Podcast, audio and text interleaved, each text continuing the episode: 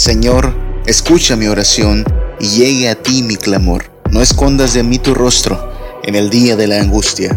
Esta es la gran tragedia de la que hablamos. Un corazón agonizante en medio de un pueblo decadente, ante un mundo en tinieblas y un futuro desahuciado. Señor, escucha mi oración y llegue a ti mi clamor. Si Dios tiene misericordia, entonces eso lo cambia todo. Señor, escucha mi oración y llegue a ti mi clamor. No está todo perdido si Dios decide tener misericordia. No está todo en la basura ni está todo en el olvido si Dios quiere tener compasión de su pueblo. Señor, escucha mi oración y llegue a ti mi clamor. Que el Señor les bendiga. Seguimos estudiando los salmos de penitencia y ahora toca estudiar el Salmo 102. Después de este salmo solo nos faltará el Salmo 130 y el Salmo 143. El Salmo 102 es quizá de los más largos de esta lista, consta de 28 versículos y te animo a que no dejes de estudiarlo personalmente en tu casa, leerlo poco a poco, tratar de encontrar cuáles son las ideas principales, las promesas de Dios en este salmo y cómo es que este salmo tiene que ver con la penitencia, con el llamado de Dios al arrepentimiento continuo, a la dependencia de su gracia y su misericordia. Este salmo presenta algunos desafíos para que lo podamos entender y es que si tú le das una primera leída, tal parece que el salmo no tiene ni ton ni son, tal parece que habla de muchas cosas. Y no estoy diciendo que la palabra de Dios no tenga sentido, estoy diciendo que la palabra de Dios demanda que nosotros apliquemos toda la reflexión posible, todo el entendimiento posible. Y por supuesto nada de esto es suficiente si Dios no nos ilumina. Así es que si vamos a entender pasajes complicados de la Biblia, será no tanto porque tenemos un intelecto muy avanzado o muy profundo, sino porque Dios nos bendice con la iluminación de su Espíritu Santo para poder entender su palabra. Si alguna vez te topas con un pasaje de la Biblia que te resulta difícil y complicado, es buen momento para reconocer que los pensamientos de Dios no son nuestros pensamientos y que dependemos y necesitamos de la dirección de Dios y de su Espíritu Santo. Entonces, leer la Biblia es un ejercicio de dependencia de Dios.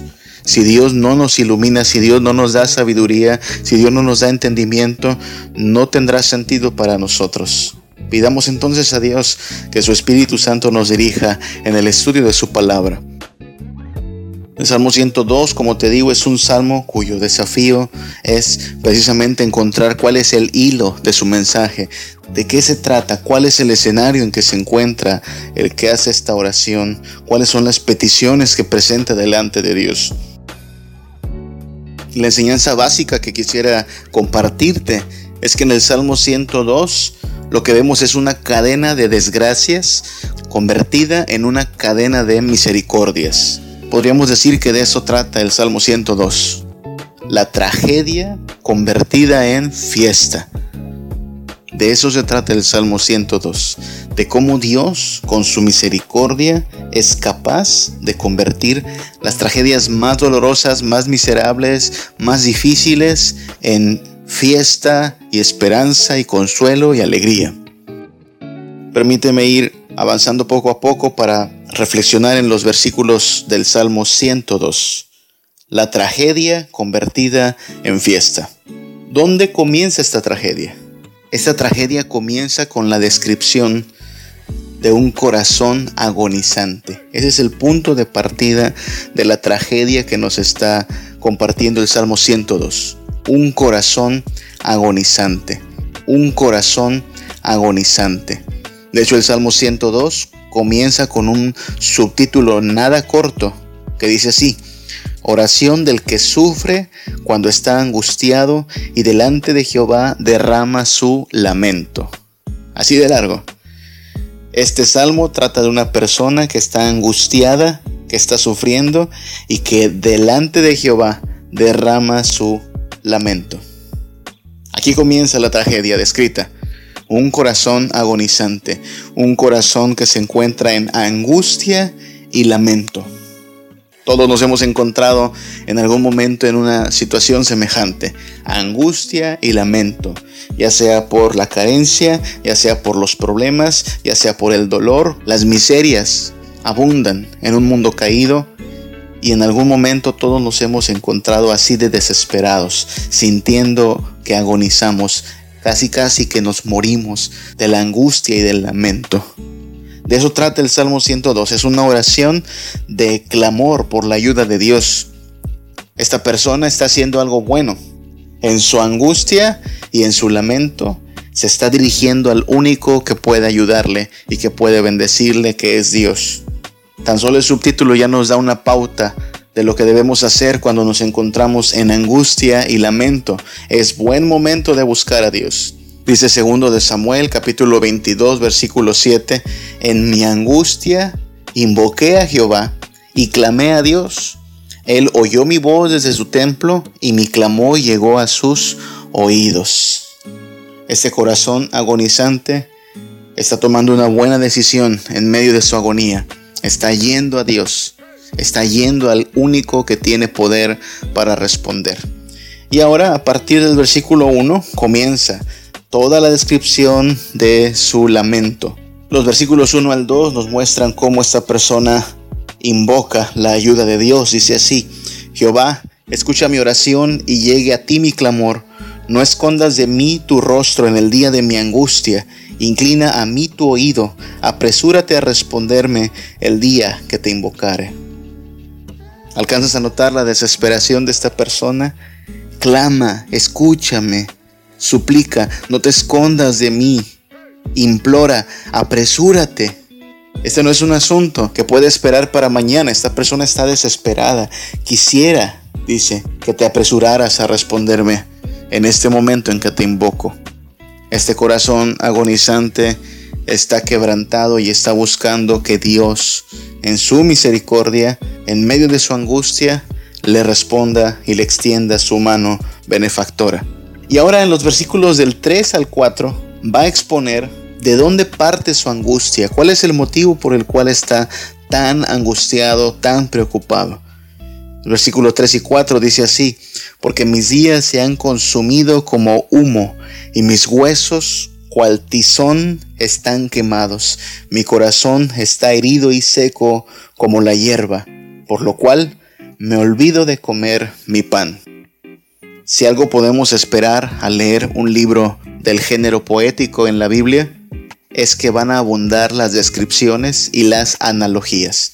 Y aquí, aquí en los versículos 3 y 4 vemos tres analogías, tres comparaciones que nos ayudan a entender por qué esta persona está preocupada, está angustiada y afligida. Dice el versículo 3, mis días se han consumido como humo. Piensa en esa primera comparación. Mis días se han consumido como humo. ¿Cuántos días vive una persona? Un año tiene apenas 365 días. ¿Cuántos años piensas que vas a vivir? ¿40 años? ¿80 años? Te aseguro algo, sea cual sea la medida de los días que vas a vivir, son pocos, se esfuman como la niebla. Cuando esta persona considera lo rápido que se consume la vida, entonces comienza su aflicción. Ay, mis días tienen una cuenta y se me están acabando. De hecho, hoy estás consumiendo uno más de tus días y no sabemos cuántos te ha concedido Dios, pero sí sabemos esto. Cuantos más cumpleaños celebras, cuantas más velitas apagas en tu pastel, menos días te quedan de vida. Somos como la niebla que se esfuma. Somos como la niebla que se esfuma. Somos como neblina que se desaparece. La segunda parte del versículo 3 dice ahora que sus huesos, cual tizón, están quemados. Piensa en esa segunda comparación nuestros huesos comparados con la leña. Somos como la leña que se apaga. ¿Alguna vez has prendido una fogata? ¿Has preparado alguna vez el carbón? Al principio parece que tienes mucha leña o mucho carbón, pero después de la fogata, después del asado, te das cuenta que esa leña y ese carbón se han reducido en gran parte a ceniza. Pues bien, la fuerza del hombre, sus huesos, son como la leña, se apaga, se consume. Ya tenemos entonces una doble descripción de la vida. Somos como la niebla que se esfuma, somos como la leña que se apaga. El versículo 4 ahora dice, mi corazón está herido y seco como la hierba. He ahí una tercera comparación. Somos como la hierba que se seca. ¿Qué es la vida? La vida es como la hierba. ¿Y qué le pasa a la hierba? Se seca. Es cortada por la mañana y para la tarde ya está seca. El corazón, la fuente de la vida, se seca. ¿Notas esta comparación? Tan bella y a la vez tan trágica. ¿Qué es el ser humano? Es el rey del mundo, es el amo de su existencia, es el arquitecto de su destino. No, nada de eso se dice en estos versículos. Es como la niebla que se esfuma, es como la leña que se apaga, es como la hierba que se seca. Esa es una manera muy precisa para hablar de lo corta que es la vida, lo frágil que es la existencia, lo efímera que es nuestra estancia entre los vivos. Soy la niebla, soy la leña, soy la hierba. Soy la niebla que se esfuma, soy la leña que se apaga, soy la hierba que se seca. Pensar en estas cosas puede ser suficiente para quitarle el sueño a una persona, puede ser suficiente para que alguien quede intranquilo, no, no vas a estar aquí eternamente. No, no vas a alcanzar todos tus sueños. Tu estancia es temporal. Tus fuerzas se van apagando. Tu vida se va secando. Eso es apenas parte de la tragedia en la cual se encuentra este corazón agonizante. Está angustiado y lamenta por lo corta que es la vida. Pero deja tú lo corta que puede ser la vida. Además de que la vida es corta, la vida está llena de miserias. Y en los versículos del 5 al 9 nos describe gran parte de las miserias que esta persona está enfrentando. Voy a leerlo y dice así. Por la voz de mi gemido, mis huesos se han pegado a mi carne. Soy semejante al pelícano del desierto, soy como el búho en las soledades. Velo y soy como el pájaro solitario sobre el tejado. Cada día me afrentan mis enemigos, los que contra mí se enfurecen, se han conjurado contra mí, por lo cual yo como ceniza a manera de pan, y mi bebida mezclo con lágrimas. ¿Notas la desesperación con la cual habla esta persona? Habiéndonos hablado de lo frágil que es la vida, ahora nos dice en estos versículos lo miserable que puede ser la vida. Prácticamente lo que está diciendo es, Estoy mal por donde me veas. Estoy enfermo, estoy solo, estoy abandonado. Mi vida no tiene sentido. Está describiendo las miserias de la vida. Una vida llena de enfermedad. Él dice que se le ha ido la salud, se le ha ido el apetito, se le ha ido el vigor. En el versículo 5 esta persona está gimiendo, se está lamentando, sus huesos están pegados a su carne. Está enferma esta persona. Ya desde el versículo 4 nos dijo también que se olvidó de comer su pan. Si alguna vez has estado enfermo, sabes que estas palabras describen muy bien la condición de enfermedad. Alguien sin fuerzas, alguien sin apetito, alguien sin vigor.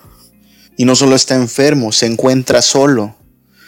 Se le han ido los amigos, se ha ido la compañía que alguna vez tuvo. Dice el versículo 6 que es como un pelícano en el desierto, solo, sin amigos, sin compañía, sin una invitación a una fiesta. La vida es miserable. Hay enfermedad, hay soledad, hay precariedad, una condición de pobreza, de austeridad y de miseria. Dice el versículo 9, como ceniza a manera de pan. No hay pan, no hay un manjar, no hay un banquete hay ceniza para comer, y mi bebida mezclo con lágrimas. El versículo 6 también nos habla de una comparación con el búho de las soledades.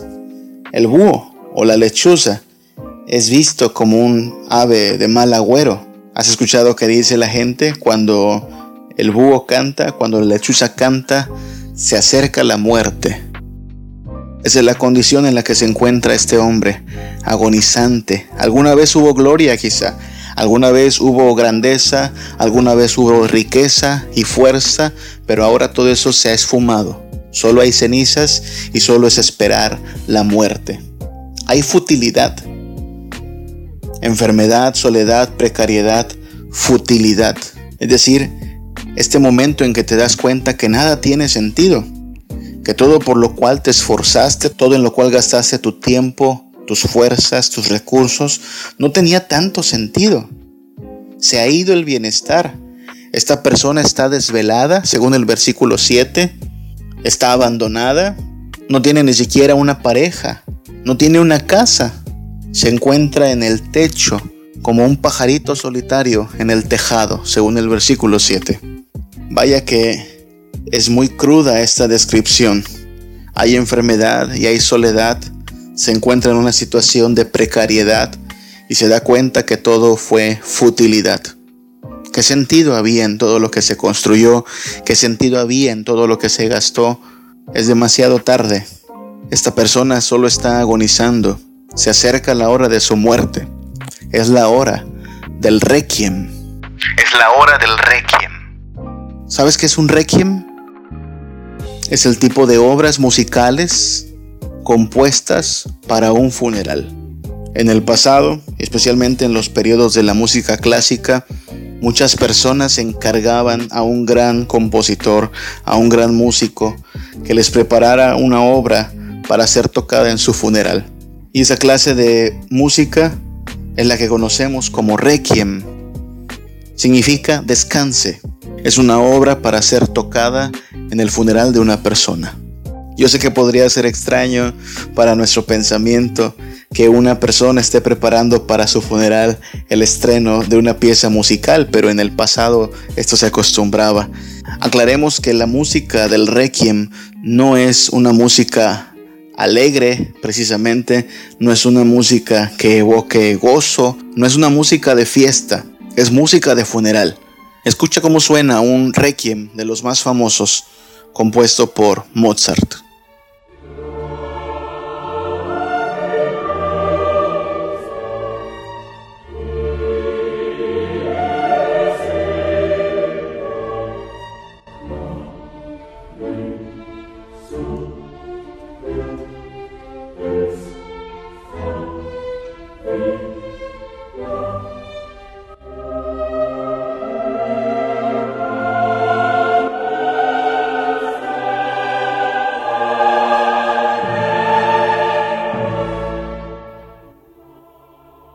Si te das cuenta, la música no es alegre, la música no es precisamente música para bailar, son notas llenas de tragedia, llenas de sentimiento, que nos alientan precisamente a pensar en lo trágico que es el desenlace de esta vida. Pues en los versículos 8 al 11 podríamos decir que este hombre está preparando las estrofas de su requiem, este hombre está listo para que la marcha fúnebre empiece a sonar. Ya dejó bien en claro que la vida es muy cortita, ya dejó también muy claro que la vida está llena de miserias y que la vida termina no precisamente en fuerza y en gloria, sino en futilidad y precariedad. Y ahora, los versículos del 8 al 11 son como la conclusión de qué tan mal se puede poner la existencia. Dice el versículo 8, cada día me afrentan mis enemigos, los que contra mí se enfurecen, se han conjurado contra mí, por lo cual yo como ceniza a manera de pan y mi bebida mezclo con lágrimas. A causa de tu enojo y de tu ira, pues me alzaste y me has arrojado. Mis días son como una sombra que se va y me he secado como la hierba. Está listo el funeral, está lista la marcha fúnebre, están listos los que van a cargar el ataúd de este hombre. El requiem puede comenzar a sonar y junto con el sonido de los violines hay que añadir la risa de los rivales, los rivales riendo y celebrando que su adversario ha dejado esta existencia.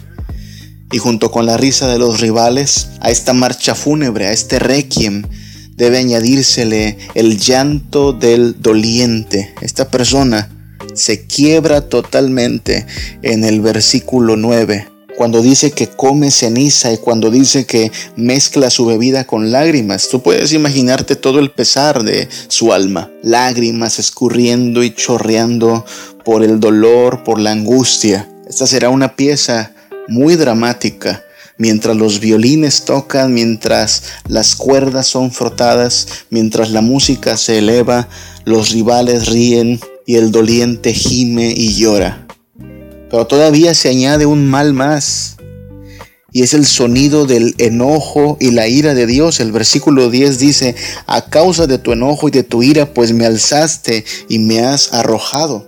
El azote de la justicia, el sonido de la guillotina partiendo la cabeza, el sonido de la leña quemándose mientras consume al culpable la sentencia del Dios santo y lleno de ira contra el pecador haciendo que el culpable sea llevado a la muerte. Este requiem es un requiem doloroso. Los rivales ríen, el sufriente llora, el Dios santo ejecuta su indignación. La vida, la vida termina suspirando.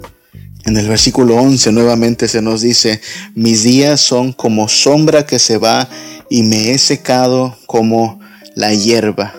Se ha ido el bienestar se han acabado las fuerzas. Como la sombra, la sombra que se va representa el trayecto de un día completo. Tú puedes ver que la sombra va cambiando y alargándose conforme el sol atraviesa el día. Y así es la vida, según este versículo. Pasamos como una sombra. La medida de nuestros días es realmente corta. Estamos ante un hombre agonizante y podemos escuchar cómo la marcha fúnebre empieza a sonar, como el requiem empieza a tocar sus notas para que tomemos el cadáver de este hombre y lo llevemos a la tumba para que todo termine de una buena vez. En los versículos 11 y 12 vemos lo que podrían ser las últimas palabras de este hombre en agonía. Mis días son como sombra que se va, y me he secado como la hierba, mas tú, Jehová, permanecerás para siempre y tu memoria de generación en generación. Nota el contraste de estos dos versículos. En el 11 lo que dice es, ya me voy, ya acabó mi tiempo, ya me sequé todito, ya se me fueron las fuerzas, mis días se acaban aquí. Y en el versículo 12 lo que dice es un, mas tú, Señor, permanecerás para siempre, tú no te vas a morir, Tú no te estás apagando, tú no te estás consumiendo. Es bastante claro y sencillo este contraste entre la miserable condición del hombre y la suprema grandeza del Señor. Somos nosotros los que nos apagamos, somos nosotros los que vemos pasar nuestros días, somos nosotros los humanos los que nos consumimos. Algún día seremos llevados en un ataúd al sepulcro Así como hubo un primer día de vida, habrá un último día en el cual suspiraremos y entonces volveremos al polvo. He ahí la condición del hombre. Somos como la hierba, somos como la niebla, somos como la leña. Nos consumimos, nos apagamos. Los versículos 11 al 12 se pueden resumir en una simple expresión. Tú ganas, Señor. Tú ganas, Señor.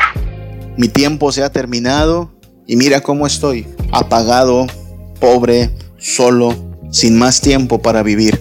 Y mira cómo estás tú, grande, temible, soberano, fuerte, eterno. He ahí la gran diferencia entre el creador y la criatura. He ahí el contraste entre el soberano y los súbditos. Ahora, esto es apenas el primer eslabón en la cadena de tragedias que nos describe el Salmo 102. Te dije que esta era una cadena de desgracias que se convierte en una cadena de misericordias, pero apenas vamos en el primer eslabón de esta cadena de desgracias.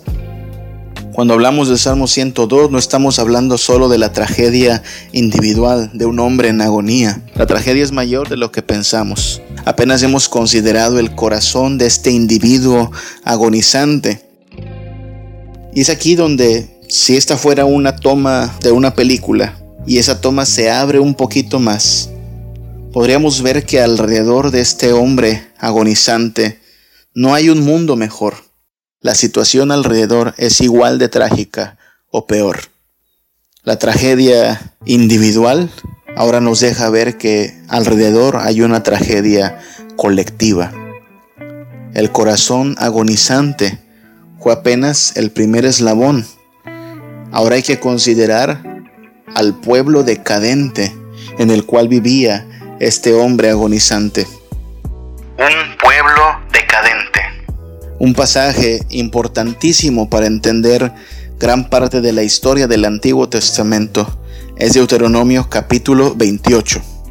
En Deuteronomio 28, Dios le expone al pueblo de Israel que si se mantienen fieles al pacto, ellos serán benditos por siempre, en abundancia, en prosperidad, en bendiciones, en favores y misericordias de parte de Dios. Ese es el pueblo al cual Dios decidió amar, al cual Dios decidió bendecir, el pueblo de Israel. Y si tú lees el capítulo 28 de Deuteronomio, especialmente los versículos del 1 al 14, te darás cuenta que las bendiciones se oyen bastante agradables. Dice el versículo 9 y el versículo 10 de Deuteronomio 28. Te confirmará Jehová por pueblo santo suyo, como te lo ha jurado cuando guardares los mandamientos de Jehová tu Dios y anduviereis en sus caminos. Y verán todos los pueblos de la tierra que el nombre de Jehová es invocado sobre ti y te temerán. Dios tenía grandes, grandes planes para Israel. Dios le dio grandes promesas a este pueblo a fin de que se mantuvieran firmes en su pacto. Pero tan pronto como vemos avanzar la historia de Israel, vemos que no es tan fácil que lleguen al cumplimiento de todas estas promesas. Habiendo sido un pueblo unificado, tras la muerte de Salomón, el reino es dividido, hay una especie de guerra civil entre las tribus de Israel y ahora tenemos en realidad dos reinos, el reino del norte, que sigue llamándose Israel, y el reino del sur, que ahora se llama el reino de Judá. Ambos reinos continúan con su vida, cada quien por su lado, pero también cada quien cometiendo errores yendo tras los dioses ajenos hasta que se cumplen las advertencias que Dios hizo alguna vez a Israel. Vienen los enemigos del reino del norte, el imperio asirio, y arrasa con todo el reino del norte. Vienen los enemigos del reino del sur, de Judá, el reino de Babilonia, y se lleva deportado a gran parte del pueblo de Judá. Ahí es donde se desarrollan en Babilonia las historias de Daniel, las historias de Esther, gran parte de la vida de Esdras y de Nehemías. El exilio es como le llamamos a este periodo en la historia del pueblo de Dios. Todo eso estaba anticipadamente advertido. Dios les dejó bien en claro que si ellos no se mantenían fieles al pacto, ellos sufrirían las consecuencias de ser desterrados y ser llevados cautivos. En Deuteronomio 28, del 64 al 65, dice así, y Jehová te esparcirá por todos los pueblos, desde el extremo de la tierra y hasta el otro extremo, y allí servirás a dioses ajenos que no conociste ni tú ni tus padres, al leño y a la piedra. Y ni aun en estas naciones descansarás, ni la planta de tu pie tendrá reposo, pues allí te dará Jehová corazón temeroso y desfallecimiento de ojos y tristeza del alma. ¿Notas lo que ha pasado? Estamos hablando del pueblo de Israel, el pueblo que estaba destinado a ser próspero, a ser fuerte, a conquistar el mundo, el pueblo que recibió de parte de Dios tantas promesas de bendiciones, termina siendo un pueblo dominado, esclavizado, regado por toda la tierra a causa de su falta de fidelidad. Aquella promesa dada a David alguna vez en 2 de Samuel 7:16 y será afirmada tu casa y tu reino para siempre delante de tu rostro y tu trono será estable eternamente. Parece que no se va a cumplir. El pueblo no fue fiel. El pueblo se fue tras los ídolos. Una y otra vez Dios les llamó a la obediencia hasta que fue necesario que viniera el exilio. Fueron llevados cautivos a Babilonia. Ahora hablamos de un pueblo reducido a escombros, de un pueblo decadente, de un pueblo decadente que está viendo sus últimos días en tierra ajena. He ahí la tragedia de la que estamos hablando. No solo se trata de un hombre en angustia, se trata de un pueblo en decadencia. De eso trata el Salmo 102. El pueblo de Israel está en decadencia, a punto de desaparecer. ¿Y qué tan grave podría ser eso? Alguien podría pensar, bueno, un pueblo más que deja de existir, ¿qué tan grave puede ser eso? Y es aquí donde se añade tragedia a la tragedia de la que ya estamos hablando. Porque estamos hablando del pueblo que se supone iba a ser bendición a las naciones. Tanto a Abraham como a Isaac como a Jacob se le dieron las mismas palabras. Tu pueblo será el que bendiga a todo el mundo.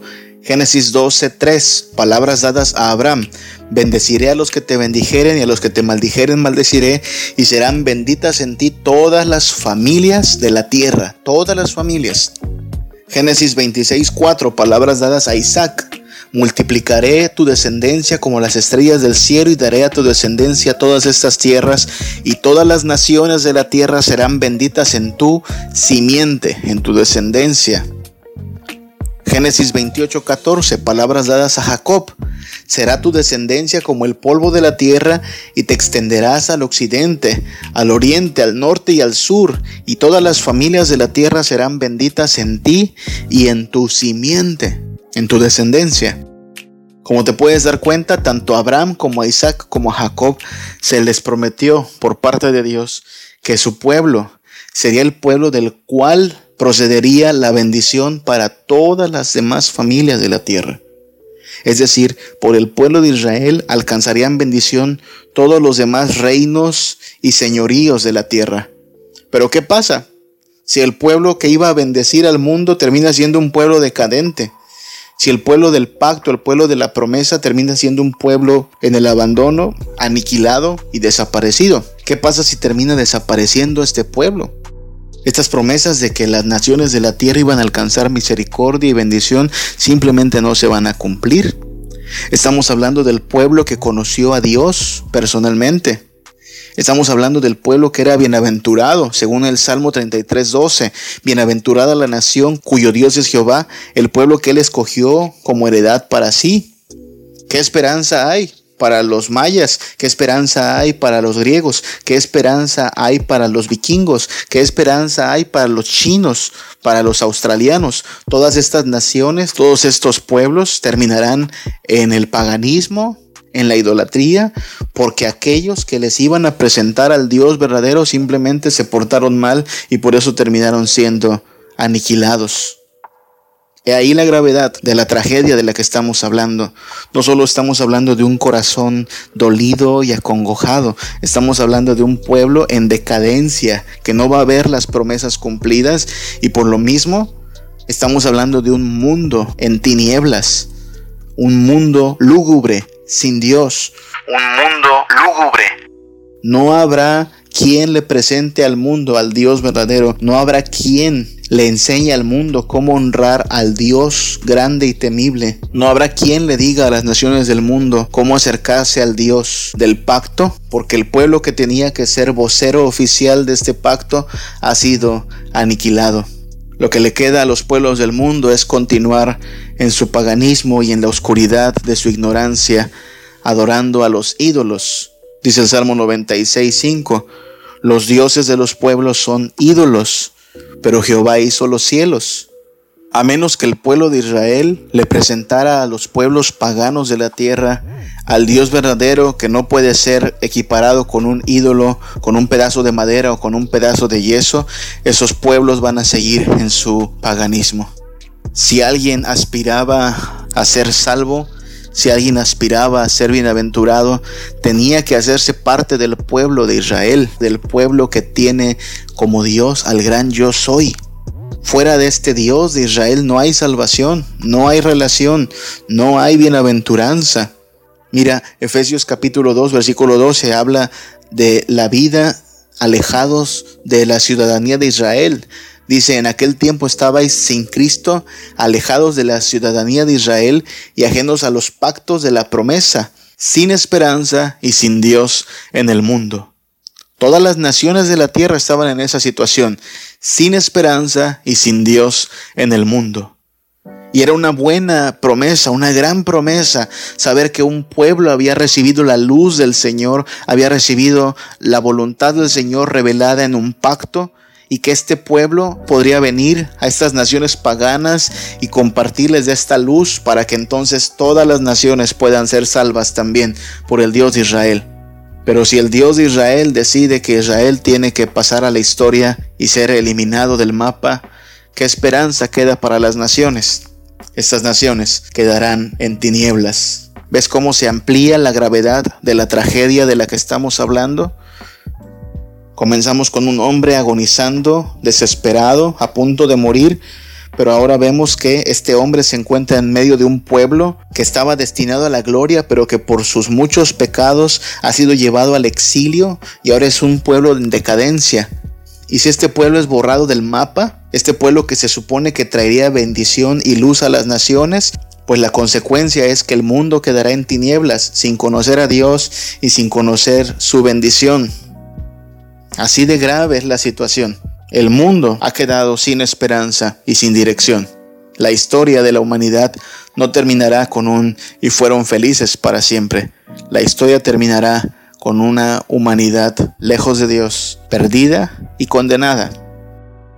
Bueno, a lo mejor el futuro se pondrá mejor. A lo mejor los que vengan detrás de nosotros tendrán mejores oportunidades, tendrán una mejor condición de vida y las cosas se resolverán solas. Después de todo, el tiempo, el tiempo lo soluciona todo, ¿no? No, en realidad el futuro está desahuciado. Ya no hay nada que hacer por el futuro. Las generaciones que vengan no tienen esperanza. Recuerda que Éxodo capítulo 20 nos habla de un Dios celoso. El versículo 5 nos dice que es tan celoso que visita la maldad de los padres sobre los hijos hasta la tercera y cuarta generación. Así es que Dios, que ya ha dejado caer sobre Israel el juicio del exilio, sin duda va a seguir aplicando las sanciones con las cuales le advirtió a Israel que se mantuviera fiel y tristemente no lo hizo. Si fue capaz de cumplir la sentencia del exilio, este Dios entonces va a traer el juicio sobre los hijos de los hijos hasta la tercera y hasta la cuarta generación. No se va a poner mejor. El futuro está desahuciado. El futuro está desahuciado. Los nietos, los bisnietos, sufrirán también las consecuencias. Recuerda que hablamos de las bendiciones y las maldiciones del pacto en Deuteronomio 28. Fíjate que en Deuteronomio 28, versículo 18, hay una expresión muy, muy fuerte. Dice, maldito el fruto de tu vientre. Maldito el fruto de tu vientre. Se refiere a los hijos. Lo que está diciendo Dios es, por causa de tu pecado no solo serás maldito tú, sino maldito tu hijo. El versículo 41 de Deuteronomio 28 dice igualmente, hijos e hijas engendrarás y no serán para ti porque irán en cautiverio, en esclavitud. Lo que está diciendo Dios es, tus hijos no tendrán un mejor futuro si tú me abandonas. Tus hijos no tendrán un mejor porvenir si se te ocurre serme infiel. Y lo está cumpliendo en el punto en el cual se escribe el Salmo 102. Esta persona escribe acerca de su aflicción y su lamento en un territorio de exilio sabiendo que aquellas promesas de grandeza y de gloria que Dios alguna vez hizo al pueblo, pues parece que no se están cumpliendo y no se van a cumplir, sabiendo que sus hijos no van a tener un mejor futuro. Esta es la gran tragedia de la que hablamos, un corazón agonizante en medio de un pueblo decadente, ante un mundo en tinieblas y un futuro desahuciado. Es buen momento para que la marcha fúnebre empiece a sonar para que las notas del requiem se empiecen a escuchar, que tomen a este hombre agonizante y lo metan de una vez en su ataúd y lo lleven a enterrar, pero que tomen de una vez también a este pueblo decadente y se lo lleven igual a la tumba, y que tomen a todas las naciones de la tierra que quedarán en oscuridad y de una vez también les digan que no hay esperanza para ellos. ¿Y por qué no? Que de una vez tomen a los hijos de los hijos que están desahuciados ya de por sí a causa del mal que sus padres trajeron sobre ellos y les digan de una vez que no se va a poner mejor. Es trágico el escenario en que nos encontramos en el Salmo 102. No es solo la agonía de un hombre, es la decadencia de un pueblo. Son las tinieblas de la humanidad. Es la tragedia de un futuro desahuciado. Nada que hacer. No hay remedio. La muerte ha venido. La muerte ha triunfado. Y en este punto, tan desesperado, tan lúgubre, tan triste y lleno de angustia, ocurre lo que nadie pensaría que podría ocurrir. Que de pronto surge una luz de esperanza, surge un destello de optimismo. Todavía no está todo acabado, todavía no ha terminado. Dios podría tener misericordia Sí, están padeciendo el juicio de Dios. Sí, les ha salido muy cara la desobediencia. Sí, tal parece que todo, todo ya está arruinado. Pero ¿qué tal si Dios decidiera en este punto tener misericordia? Y en este punto, en este punto es donde el requiem, tan sombrío, tan triste, de pronto empieza a tomar un ritmo alegre. Ya no es requiem para funeral, ahora es merengue para fiesta. El requiem se ha vuelto merengue. Tengo un Dios admirable en los cielos y el amor ese Espíritu Santo. Por su gracia yo soy hombre nuevo y de gozo se llena mi canto. De su imagen soy un reflejo que me lleva por siempre en victoria. Me ha hecho cabeza y no cola. En mi Cristo yo todo lo puedo. Jesús me dio. ¿Escuchas la música? Se está volviendo alegre, se está volviendo celebrativa. Ya no son notas tristes, son notas felices. Merengue, ¿has escuchado ese tipo de música? No he escuchado hasta hoy una sola canción de merengue que me ponga triste. Por naturaleza, esta es música alegre, música de fiesta, música de celebración. Uno no esperaría que esta música se oiga en un funeral, pero del funeral del que estamos hablando en el Salmo 102, de pronto el requiem, tan lóbrego y tan triste, se ha convertido en música de fiesta como el merengue, porque hay esperanza. De pronto hay esperanza para aquellos que están en agonía. De pronto hay gozo para aquellos que están en tristeza. Porque si Dios tiene misericordia, entonces eso lo cambia todo. La tragedia ya no es tan grave. Hay solución si Dios tiene misericordia. El dolor, la angustia, la aflicción, todo eso ha tenido un sabor amargo, pero si Dios tiene misericordia, entonces habrá fiesta al final. Y el final sí puede ser un final feliz. No está todo perdido si Dios decide tener misericordia. No está todo en la basura, ni está todo en el olvido si Dios quiere tener compasión de su pueblo. Y esto es lo que celebra el Salmo 102 a partir del versículo 13. Dice, te levantarás y tendrás misericordia de Sión, porque es tiempo de tener misericordia de ella, porque el plazo ha llegado. Nota esa expresión. Lo que está diciendo es que hay esperanza para Sión. Hay esperanza si Dios decide tener misericordia. Sión es la capital del reino de Judá. Es lo que Washington representa para Estados Unidos, el centro del poder, donde está la residencia del mandatario. Sion es la capital del pueblo de Dios, donde habitará el rey, donde se construirá nuevamente el templo en honor al Señor. Hay esperanza para Israel cuando Dios decide tener misericordia de su pueblo. Dios tendrá misericordia de Sión. Hay esperanza para Sión. Te levantarás, dice el versículo 13, y tendrás misericordia de Sión. Sión será, de hecho, reedificada. Dice el versículo 16, por cuanto Jehová habrá edificado a Sión y en su gloria será visto. Qué promesa más bonita. Aquel pueblo que quedó reducido a escombros será reedificado por Dios mismo. Dios que mora en las alturas ha tenido misericordia, ha mirado desde lo alto a su pueblo. Dice el versículo 19, porque miró desde lo alto de su santuario, Jehová miró desde los cielos a la tierra. Este Dios soberano decidió tener compasión de los que están aquí abajo y decidió tener compasión de este pueblo que mereciendo ser aniquilado y pasar a la historia con toda su miseria, ahora está recibiendo misericordia. Este Señor está dispuesto a tener misericordia de los presos, de los cautivos, para soltar a los sentenciados a muerte, según el versículo 20. Imagina eso, alguien preso esperando que se ejecute la sentencia de muerte, ya lo están llevando a la horca o a la silla eléctrica o al paredón de fusilamiento y de pronto el juez dice, se cancela la ejecución. Hay libertad para los presos. Los sentenciados a muerte pueden disfrutar de la vida. Hay esperanza. Sión va a ser restaurada. El pueblo de Israel va a volver del cautiverio. Van a conocer a Dios nuevamente. Van a tener una segunda oportunidad para andar en los caminos de su rey. El versículo 21 nos dice que todo esto redunda en alabanza a Dios. Dice el versículo 21, para que publique en Sión el nombre de Jehová y su alabanza en Jerusalén.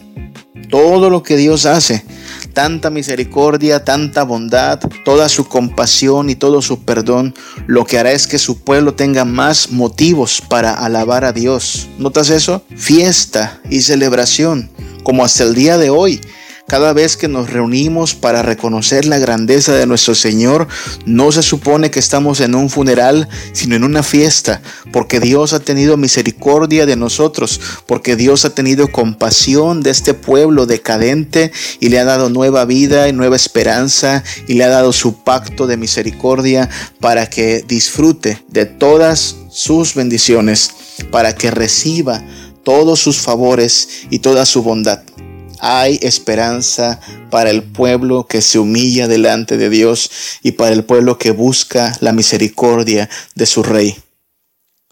Y si hay esperanza para Sión, hay esperanza para el mundo. Porque este pueblo de Dios ahora puede nuevamente decirle al mundo, ven y conoce a nuestro Señor que no nos abandonó, que no nos destruyó, que no nos pagó conforme a nuestros pecados. Es un Dios dispuesto a perdonar ampliamente. Hay esperanza para el mundo. Dice el versículo 15, ahora celebrando la misericordia de Dios, entonces las naciones temerán el nombre de Jehová y todos los reyes de la tierra su gloria. Nuevamente, la promesa dada a Abraham, a Isaac y a Jacob se va a poder cumplir gracias a que Dios tuvo misericordia con su pueblo. Por fin las naciones, ahora sí, van a poder conocer el nombre del Señor. Los reyes de la tierra van a conocer la gloria del Dios de Israel. Se van a convertir. Naciones de todo el mundo se van a convertir al Dios verdadero. Dice el versículo 22, cuando los pueblos y los reinos se congreguen en uno para servir a Jehová. ¿Te imaginas eso? Todos los reinos de la tierra y todos los pueblos viniendo al Dios de Israel, invocando su nombre, dejando su paganismo y dejando su idolatría para caer de rodillas ante el gran yo soy. ¿Fue concedida esta petición? ¿Se cumplió esta promesa? pues solo considera que estamos transmitiendo desde Mérida, Yucatán, en el año 2020. Alguna vez en esta región abundaron los centros ceremoniales en honor al sol, a la luna, en honor a los reptiles. Alguna vez en este lugar abundó la hechicería, el paganismo, pero ahora, desde este lugar estamos hablando del Dios vivo y verdadero. ¿Cómo es que la luz llegó a estas regiones? El pueblo de Dios cumplió con su labor de ser luz a las naciones. Y alguien le contó a un pagano y este pagano vino a la luz y se convirtió en cristiano y el mensaje se siguió difundiendo y los pueblos se fueron rindiendo uno a uno. Hay esperanza para Israel cuando Dios decide tener misericordia de su pueblo.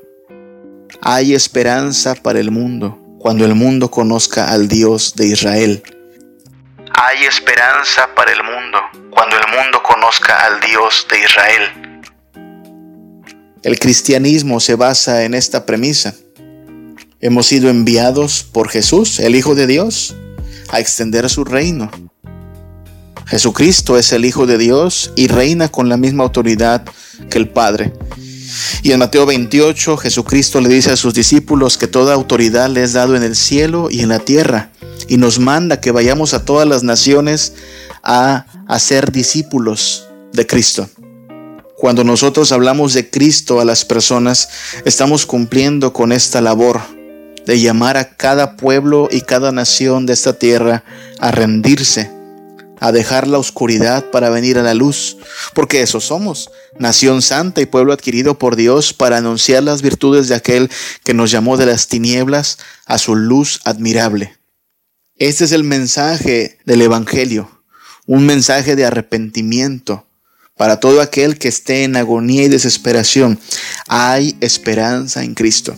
Hay esperanza, aún en el momento más triste, aún en la tragedia más grande.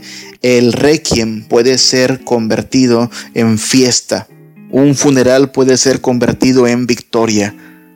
Es así con todo aquel que busca el nombre del Señor. Es así con cada nación que se rinde ante el Dios verdadero hay esperanza en Cristo Jesús. Y así como hay esperanza para el mundo, hay esperanza para las generaciones. Si Dios decide tener misericordia de su pueblo, entonces esta misericordia alcanzará no solo a la tercera y hasta la cuarta, sino a millares. ¿Te acuerdas que eso dice el mandamiento de Éxodo 20? Visito la maldad de los padres sobre los hijos hasta la tercera y cuarta generación, pero hago misericordia a millares. Es decir, su misericordia da para más allá de la tercera y la cuarta generación. Por mil generaciones, su misericordia puede bendecir a su pueblo. Hablamos de una buena noticia. Hay esperanza para las generaciones. Hablamos de lo que dice el versículo 18 del Salmo 102. Se escribirá esto para la generación venidera y el pueblo que está por nacer alabará a Jehová. La generación detrás de nosotros será una generación bendecida cuando busquemos al Señor. Y el pueblo que aún no nace será bendecido si buscamos al Señor desde ahora. El pueblo que aún no nace será bendecido si buscamos al Señor desde ahora. De lo que hablamos es de cómo cambia el escenario completo cuando nos rendimos al Señor en arrepentimiento y penitencia. La esperanza lo impregna todo.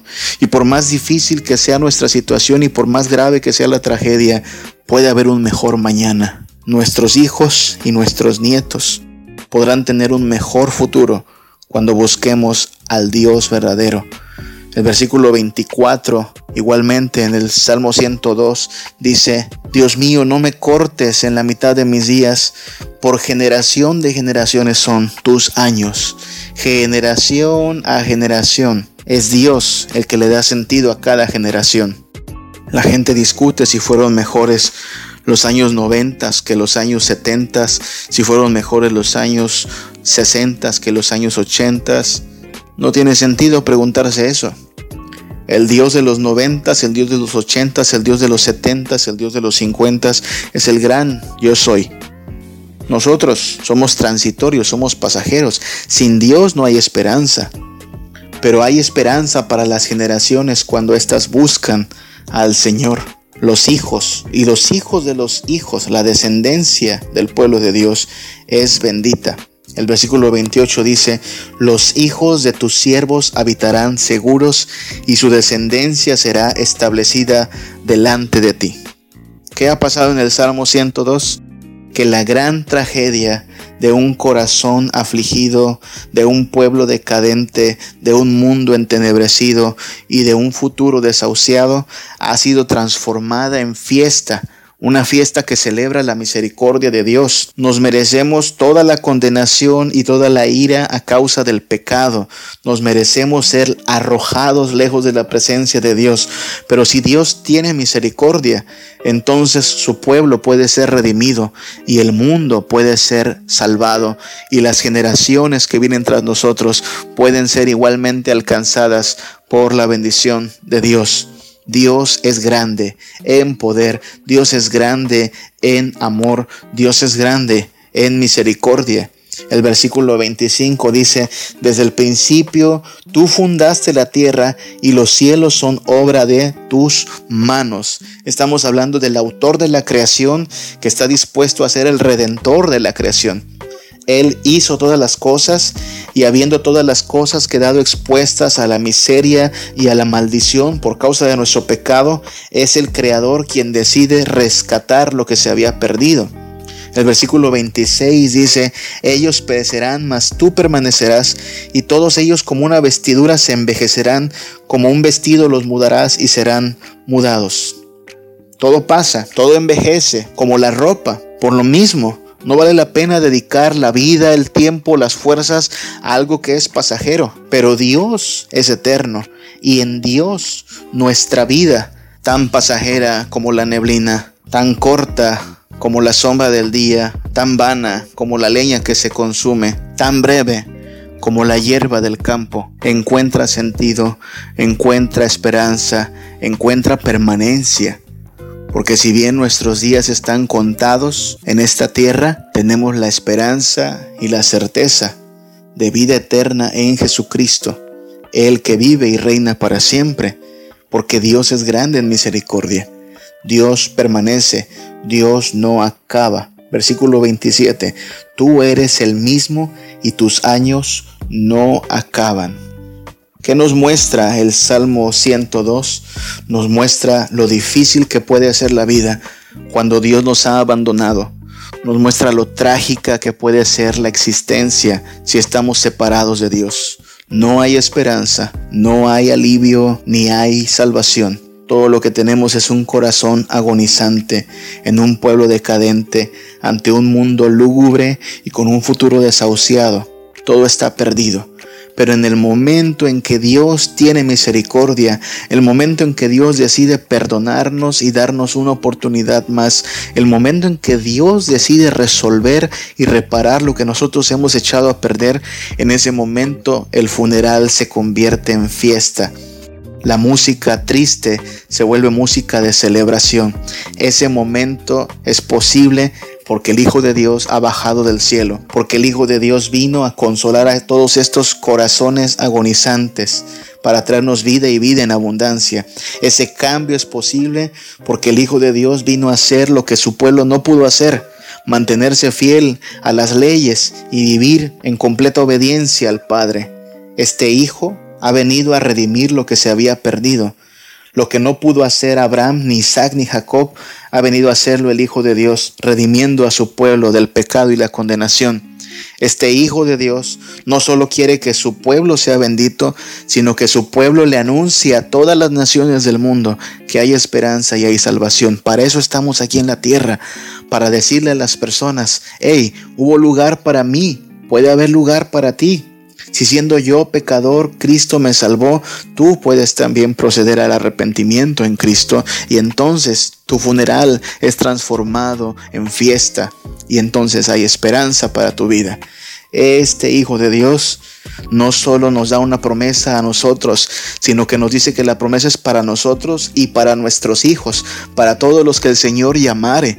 ¿Puedo yo ser la persona con el mejor trabajo del mundo, con el mejor sueldo que pueda pensar, con toda la fama y la gloria que pueda esperar y pensar que mis hijos entonces tienen el futuro asegurado. Yo te digo esto, mis hijos no tendrán bendición hasta que sea Dios quien les redima y les rescate del pecado. Es Cristo quien puede hacer que las generaciones que vienen tras nosotros tengan un futuro mejor. Es por Cristo que nuestro corazón y nuestra vida se vuelve bienaventurada. Es Cristo quien ha venido a conquistar todos los pueblos de la tierra y ante quien toda lengua debe confesar que Él es el Señor y toda rodilla debiera doblarse en sometimiento y humillación. Todo en esta vida es temporal, todo en esta vida es pasajero y hasta que Cristo no viene a nosotros, todo es tragedia. Sin Cristo no hay sentido para vivir. Sin Dios no hay esperanza. Pero si Dios tiene misericordia de nosotros, si Dios decide ser compasivo con nosotros, entonces cualquier tragedia puede ser convertida en fiesta. Y esta historia, esta historia termina con un final feliz. Cristo no vino a llamar a los justos, sino a los pecadores al arrepentimiento. Cuando los pecadores proceden al arrepentimiento, los males, por más graves que sean, encuentran solución en Cristo. El sepulcro mismo se vuelve victoria. No hay pérdida, sino ganancia.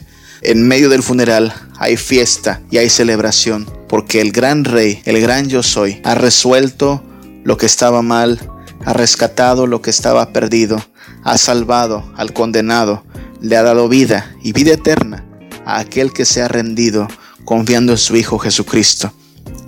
Este es el Dios en el cual debemos de confiar, el Dios que es misericordioso para quien se humilla, el Dios que es compasivo para quien le busca. Es el Dios en el cual debemos permanecer firmes, es al Dios al cual debemos dedicarle nuestra vida, nuestra alabanza, nuestra confianza y toda nuestra dependencia. Es el Señor en el cual vivimos y es el Dios en quien esperamos el regreso de nuestro Salvador. Y hasta entonces, vivamos confiando en su grandeza, dependiendo de su obra, creciendo en conocerle. Que el Señor le bendiga, que el Señor nos guarde.